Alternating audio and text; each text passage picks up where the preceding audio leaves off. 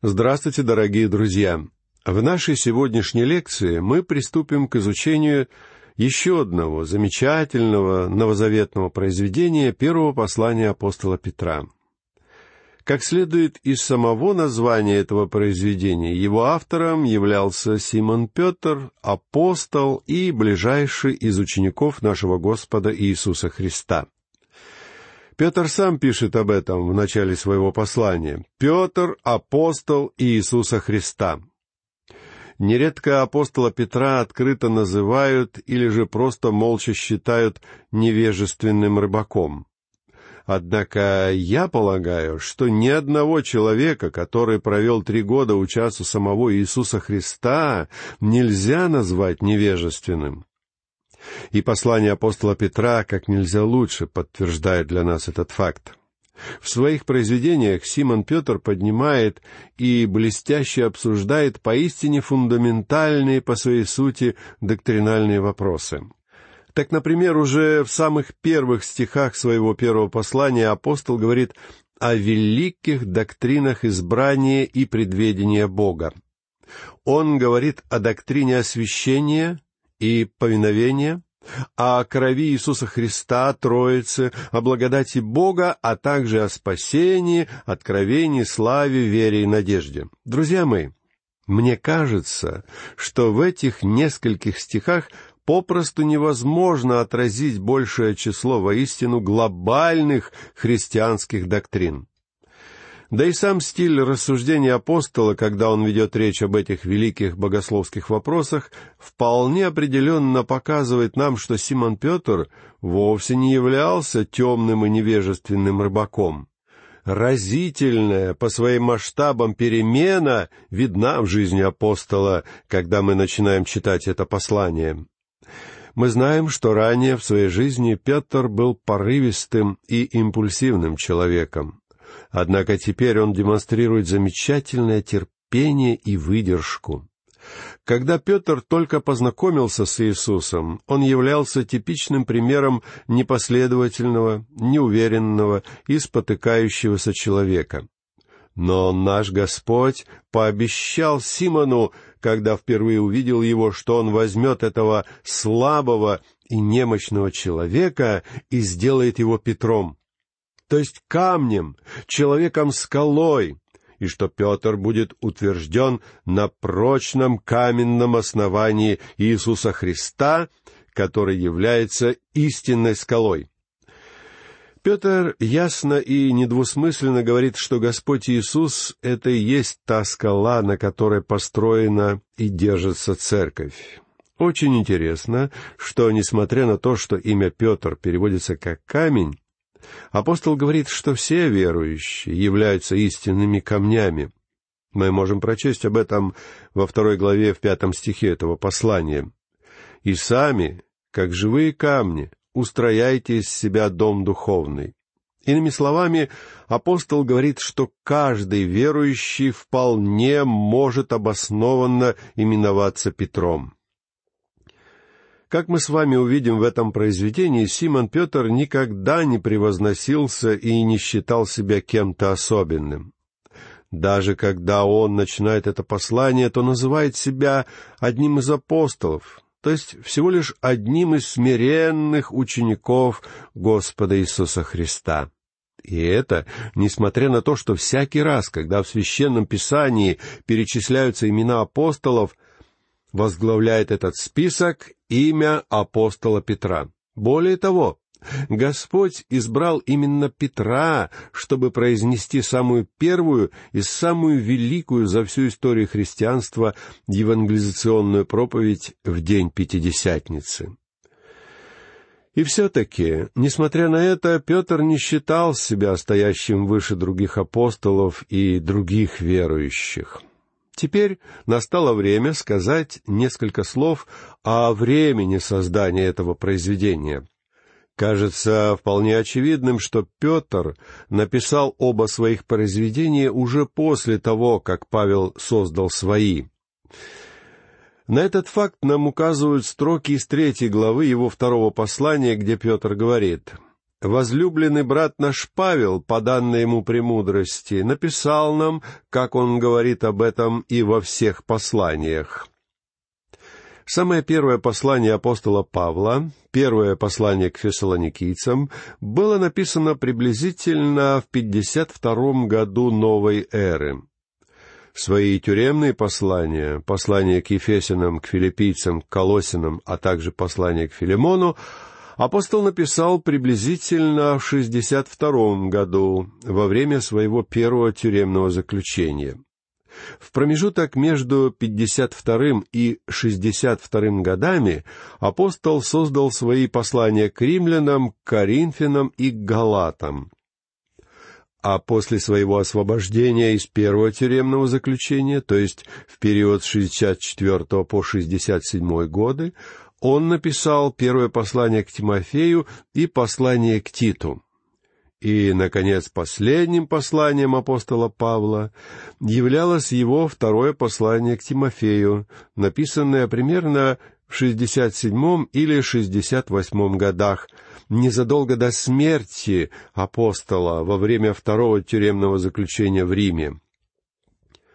Поэтому, исходя из того, что Павел написал свои произведения в период с 52 по 68 годы, мы можем сделать вывод, что оба произведения Петра были написаны приблизительно между 64 и 67 годами, уже после того, как Нерон взошел на римский престол и гонения на верующих начали набирать силу. Более того, согласно сведениям, которые доносят до нас раннехристианские предания, сам апостол Петр также претерпел мученическую смерть. Что касается места написания этого послания, то данный вопрос вызывает некоторые дискуссии и споры.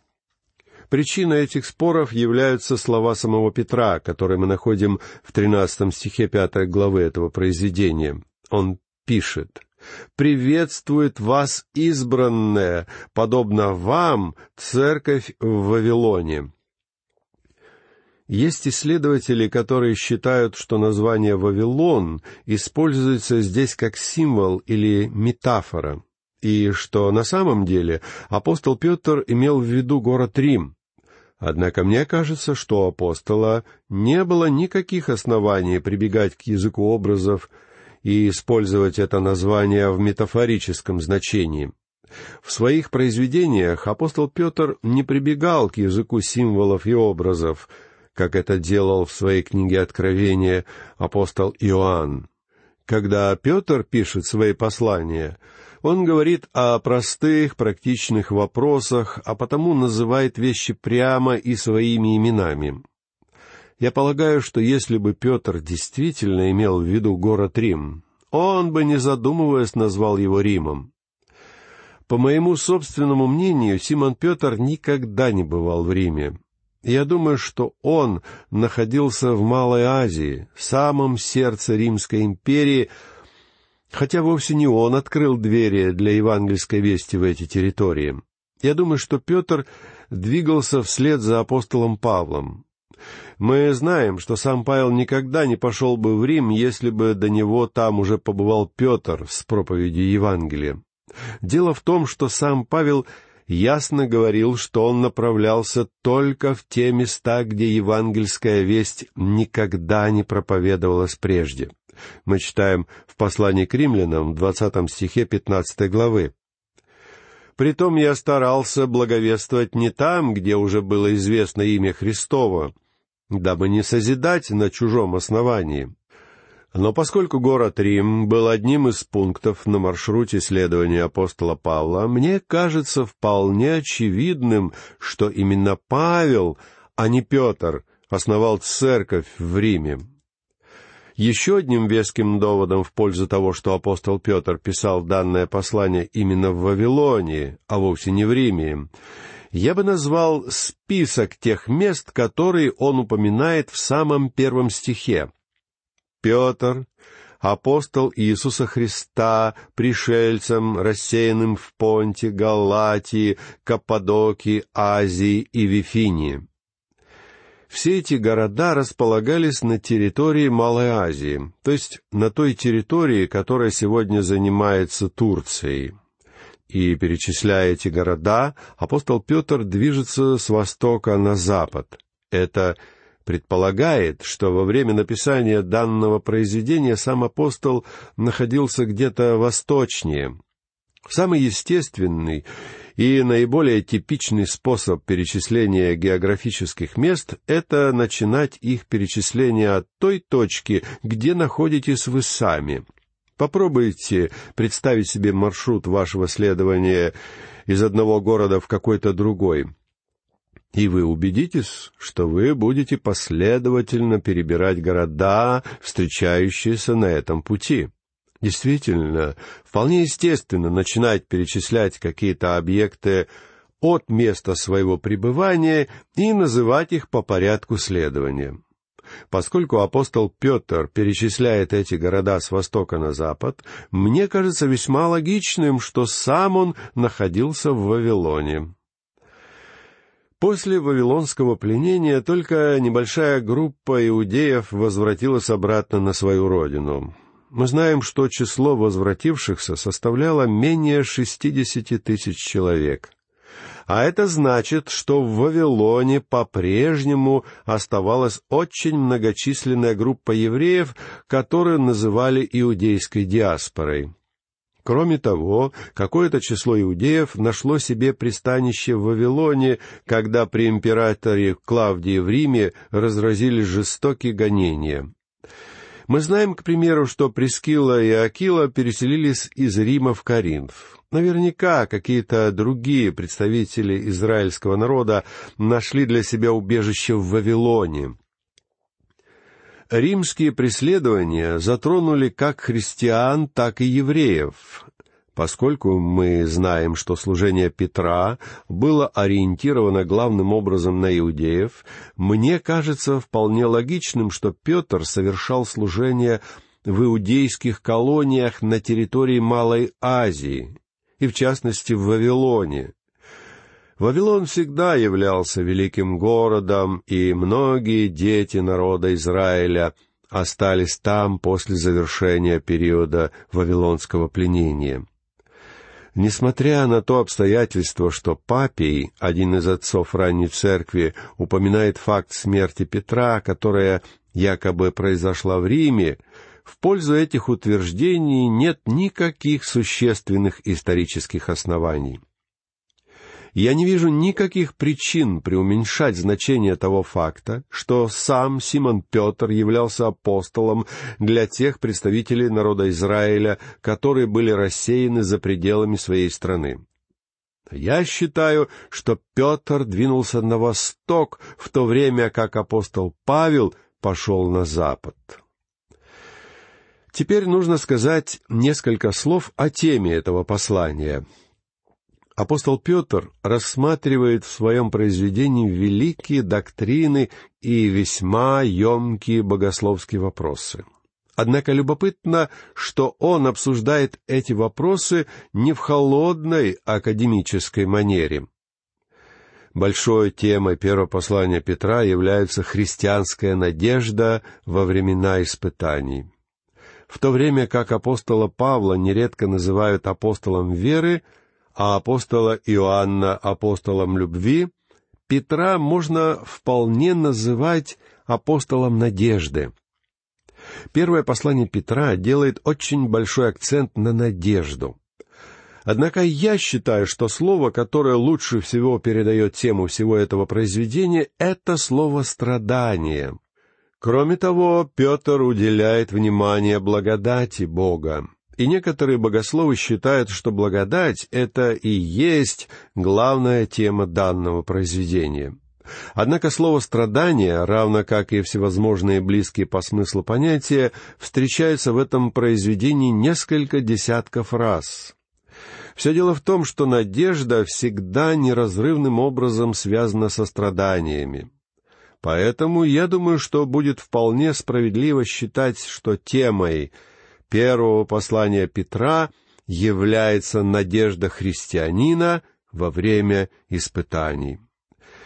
Петр много говорит о страданиях Христа. Вы наверняка помните, что страдания Христа находят подробное осмысление в послании к евреям, а также в послании апостола Иакова. Кроме того, об этих страданиях много говорили ветхозаветные пророки. Однако апостол Петр приступает к этому вопросу несколько отличным образом. Дело в том, что Петр говорит обо всем этом на основании богатого личного опыта. Не так давно мне в руки попала одна книга, посвященная изучению первого послания Петра. В этой книге автор проводит анализ данного послания с позиции практического христианства. В этой книге мне бросилось в глаза одно весьма интересное наблюдение, которое вполне можно отнести к Симону Петру. Позвольте мне поделиться с вами этим отрывком, потому что он стоит того, чтобы обратить на него наше внимание. Когда мы говорим о духовных вещах на основании отстраненного аналитического осмысления, такие рассуждения становятся холодными и безжизненными.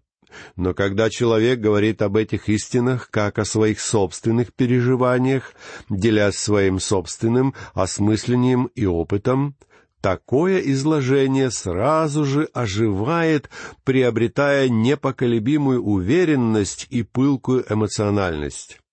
Такой человек не может просто говорить об этих вещах, ибо его сердце сразу же охватывает такая радость, что он не в силах удержаться, чтобы не излить ее в словословии. Именно по этой причине Симон Петр, когда он пишет о страданиях, подчеркивает радость. И это побуждает меня сказать несколько слов относительно большинства молодых проповедников. Сегодня в христианской среде мы можем увидеть немало весьма одаренных молодых богословов, проповедующих и возвещающих Божье Слово. Я искренне благодарю за них Бога. Однако, слушая выступления таких молодых служителей, я вспоминаю одного своего друга и учителя — когда-то давно мы вдвоем слушали выступление одного талантливого молодого служителя, который пользовался большой популярностью, несмотря на свой довольно юный возраст. Этот молодой человек был, несомненно, красноречивым и обаятельным служителем и произнес в тот вечер замечательную проповедь. Возвращаясь после собрания, я не скупился на похвалы этому молодому пастору, Однако, к моему удивлению, мой друг почему-то не разделял моего энтузиазма. Наконец я прямо спросил его, разве он не считает, что мы видели сегодня превосходного проповедника? Но мудрый учитель ответил так. Он станет таким проповедником только после того, как познакомится со страданиями. Прошло время, и этот молодой человек действительно убедился на своем собственном опыте, что твердо стоять за имя и дело Христа обходится верующему недешево. Он пережил гонение, он испытал проблемы в своей церкви, а однажды ему пришлось стоять у могилы своего собственного трагически погибшего ребенка.